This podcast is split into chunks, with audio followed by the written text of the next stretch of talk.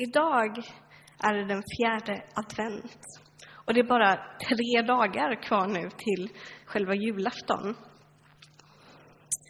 Dagens predikan kommer att utgå ifrån Markus 2, de elva första verserna. Om den stjärna och det ljus som vi söker efter i mörkret och vad julen har för betydelse för oss idag.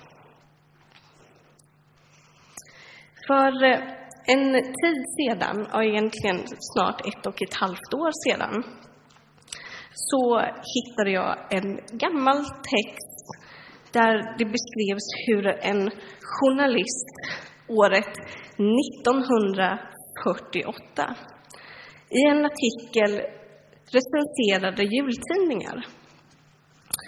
Och jag tänkte först för mig själv att så många kan ju inte ha varit. Det var ju ändå bara 1948 det här skrevs. Så mycket jultidningar som vi har idag, som vi ser i butikerna, det går ju bara inte att slå. Men den här journalisten hade hittat hela 35 jultidningar som han recenserade. När man läste hans arbete så lät det som att det hade varit ganska plågsamt. Då, det verkar som att den ena tidningen efter den andra bara blev sämre och sämre. Sin artikel hade han fyndigt döpt till Stjärnan som slocknade. Och han skrev att han hade en väldigt stark känsla av att Betlehemsstjärnan och hela anledningen till varför vi firar jul har förvandlats till en enda stor affär. En väldig kommers, som han uttryckte det, där man bara har en enda tanke, att tjäna pengar. För att sammanfatta sin poäng i slutet så skrev han Betlehem har blivit orsaken till en mycket egendomlig och underhaltig läsning. Ingen bör vara förvånad över att stjärnan har slocknat för länge sedan. Och på många sätt så kanske man måste ändå säga att den här artikelförfattaren hade rätt. Och kanske ännu mer idag än 1948. För bland alla fromma ord i jultider och stjärnor i olika material som säljs över diskar i butiker för att sedan hängas upp i fönstren i hemmen så tycks den verkliga Betlehemsstjärnan verkligen ha slocknat.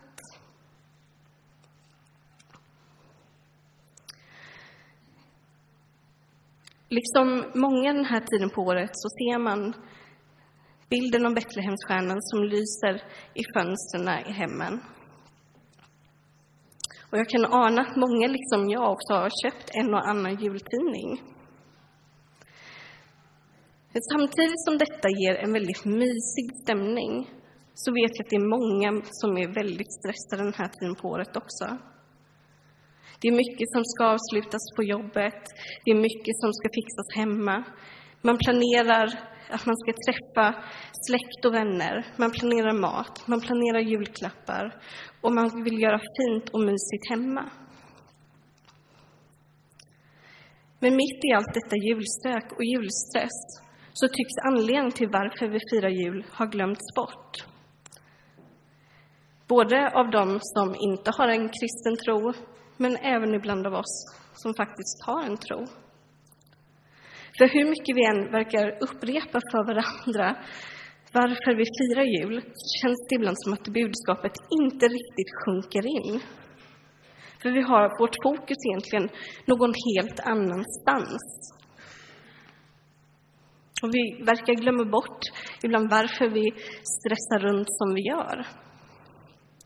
Julen har på det sättet, många sätt, blivit en kommers som ger upphov till mycket stress. Och de traditioner vi firar verkar ha förlorat sin mening. Till och med jultidningarna själva tar upp problemet med julstressen. Och flera reportage och krönikor jag läst de senaste åren börjar tala om vad de kallar den betydelselösa julen. Och de som skriver i tidningarna själva verkar kritisera den kommers som de själva är med och ger upphov till. Allt fler vill ha en jul som verkligen betyder något. Så frågan jag ställer mig när jag tittar mot alla stjärnor som hänger i fönstren i hemmen är vad stjärnan och julen får betyda för oss idag. Varför hänger vi upp denna stjärna varje år? Är det verkligen endast av tradition?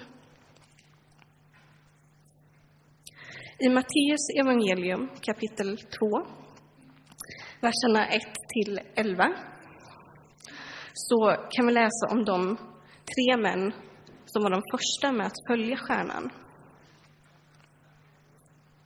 Alltså Matteus 2, 1-11. När Jesus hade fötts i Betlehem i Judeen på kung Herodes tid kom några österländska stjärntydare till Jerusalem och frågade var finns judarnas nyfödde kung? Vi har sett hans stjärna gå upp och kommer för att hylla honom. När kung Herodes hörde detta blev han oroad och hela Jerusalem med honom. Han samlade alla folkets överstepräster och skriftlärda och frågade dem var Messias skulle födas. De svarade i Betlehem i Judeen. Tydligt står skrivet hos profeten. Du Betlehem i Judaland är ingalunda ringast bland hövdingar i Juda. Ty från dig ska det komma en hövding, en herde för mitt folk Israel. Då kallade Herodes i hemlighet till sig stjärntydarna och förhörde sig noga om hur länge stjärnan hade varit synlig. Sedan skickade han dem till Betlehem. Bege er dit och ta noga reda på allt om barnet, sa han, och underrätta mig när ni har hittat honom, så att också jag kan komma dit och hylla honom.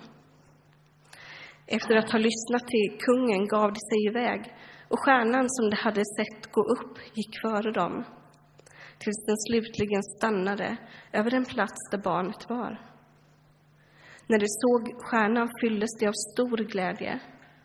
De gick in i huset och där fann de barnet och Maria, hans mor, och föll ner och hyllade honom. De öppnade sina kistor och räckte fram gåvor, guld och rökelse och myrra.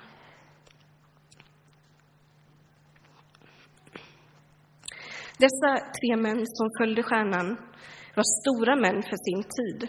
Vi vet att de var stjärntydare, kanske till och med att de var kungar.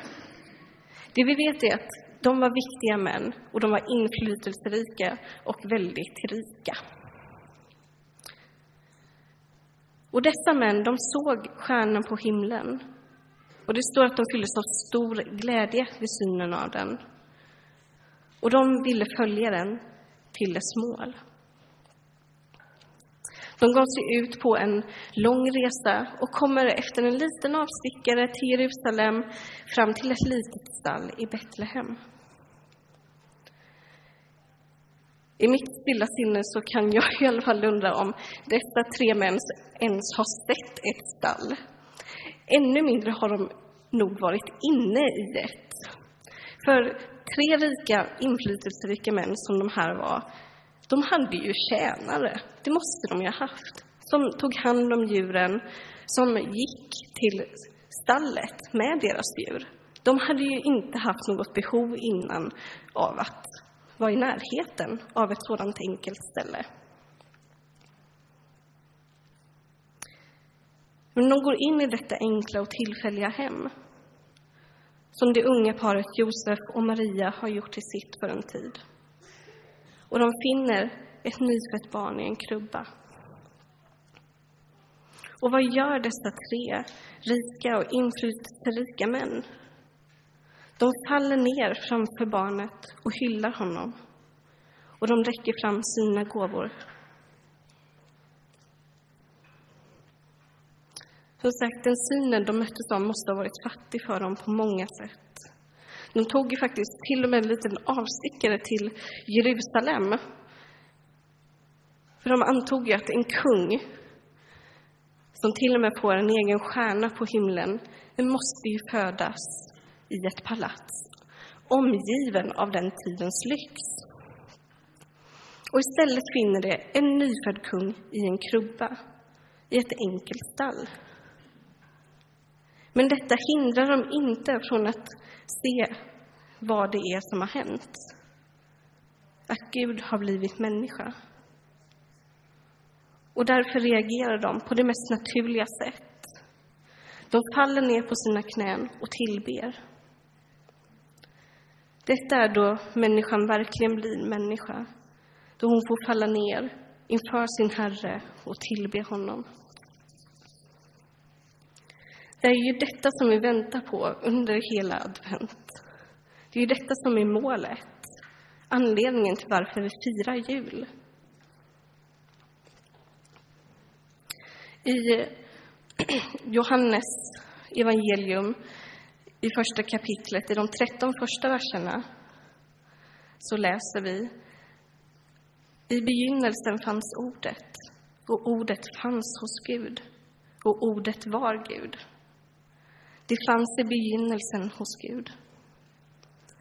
Allt blev till genom det, och utan det blev ingenting till av allt som finns till. I Ordet var liv, och livet var människornas ljus. Och ljuset, det lyser i mörkret, och mörkret har inte övervunnit det. Det kom en man som var sänd av Gud. Hans namn var Johannes. Han kom som ett vittne för att vittna om ljuset så att alla skulle komma till tro genom honom. Själv var han inte ljuset, men han skulle vittna om ljuset. Det sanna ljuset som ger alla människor ljus skulle komma in i världen. Han var i världen och världen hade blivit till genom honom. Men världen kände honom inte. Han kom till det som var hans och hans egna tog inte emot honom. Men åt dem som tog emot honom gav han rätten att bli Guds barn, åt alla dem som tror på hans namn, som har blivit födda inte av blod, inte av kroppens vilja, inte av någon mans vilja, utan av Gud.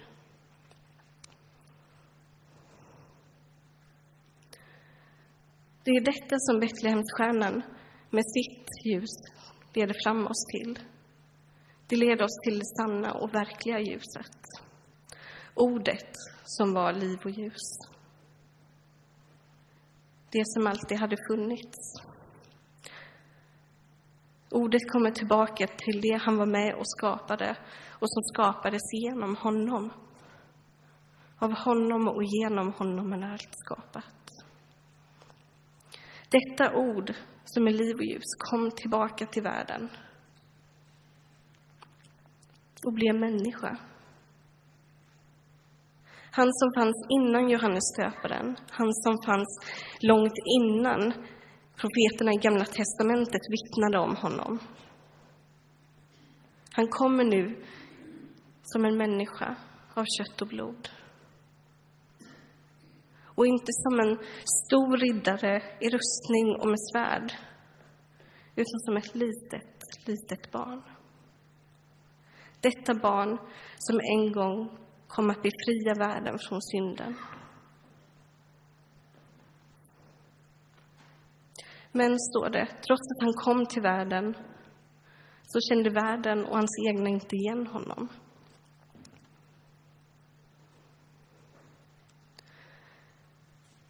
Vi som är hans folk idag, skulle vi känna igen Jesus om han gick mitt ibland oss? Eller har vi också blivit förblindade av mörkret så pass att vi ibland missar vart han är?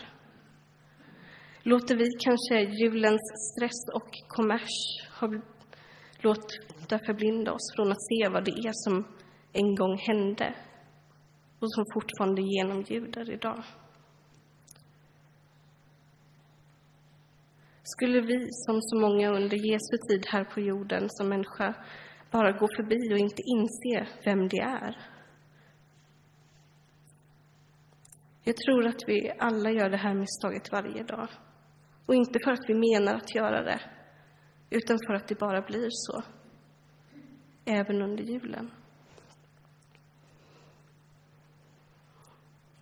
Därför finner jag stor glädje i att se denna förmiddag att man får samlas till gudstjänst och stilla ner sig och återigen fokusera på vad det är som händer, varför vi firar advent, varför vi firar jul. Samtidigt som jag ser en stor nöd i vårt samhälle idag, där en extrem välfärd har gett oss så mycket och samtidigt har den förblindat oss för att se vad det är som händer den här tiden på året. För salig är den som ser Guds gåva, att genom hans son har vi liv. Till och med vi som har sett Jesus och som tror på honom blir förblindade ibland. Israels folk var förblindade och kände inte alltid igen honom. Och de tre vise männen hade lätt kunnat bli förblindade och inte sett igenom den enkla fasad som stallet och det lilla barnet var. De hade kunnat gå vidare och söka efter sin kung på en helt annan plats. Eller gett upp sitt sökande och återvänt till Jerusalem och sagt till Herodes att vi hade fel. Det var ingen kung som vi fann. De hade kunnat säga till varandra att ljuset från stjärnan hade lett dem fel. Allt det som de här tre männen såg och fick uppleva hade inte hänt om de inte följt Betlehemsstjärnan. För människan lyser fortfarande denna stjärna över vår jord som vittnar om något så oändligt stort att vår Herre har kommit till jorden. Vi får fortfarande följa ljuset som leder oss till ljuset som har kommit hit till världen, till vår befrielse. En sanningens stjärna, en förnyelsens stjärna som är ljuset i vårt mörker. Ljuset som leder till det sanna ljuset, som är vårt mål. Som jag sa där i början, att hade nog den här artikelförfattaren rätt på många sätt och ännu mer idag. För bland alla dessa fromma ord i jultider och stjärnor i olika material som säljs över butikernas diskar och som sedan hängs upp i hemmen så tycks stjärnan ha slocknat. Även för oss kristna ibland. Men samtidigt så finns stjärnan där ute. Den sanna stjärnan som leder människor till det största mysteriet, att Gud har blivit människa. Mitt i mörkret så kommer julen med sitt budskap. Mitt i allt så finns fortfarande stjärnan som inte kan säljas i butiker, som inte kan hängas upp i ett fönster. Betlehemsstjärnan som lyser upp och leder människan genom tillvaron till det lilla stallet i Betlehem. Där vi, liksom de tre vise männen, får komma och se våran kung falla ner och hylla våran frälsare som har kommit till världen. Låt oss be.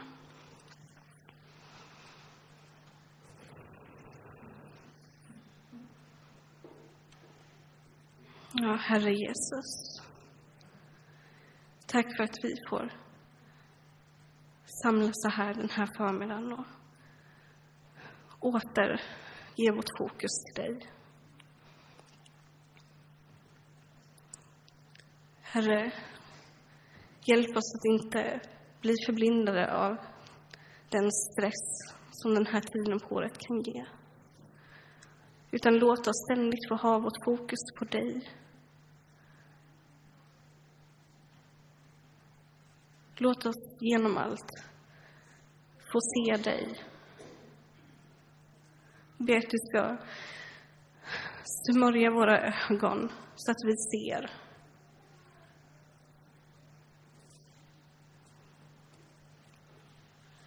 Herre, tack för att du kom hit till jorden. Att du ändrade de spelregler som var och istället bröt igenom med ditt ljus.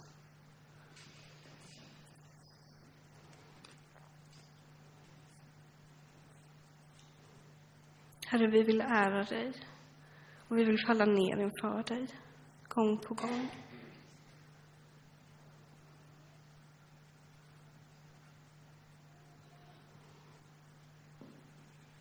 Amen.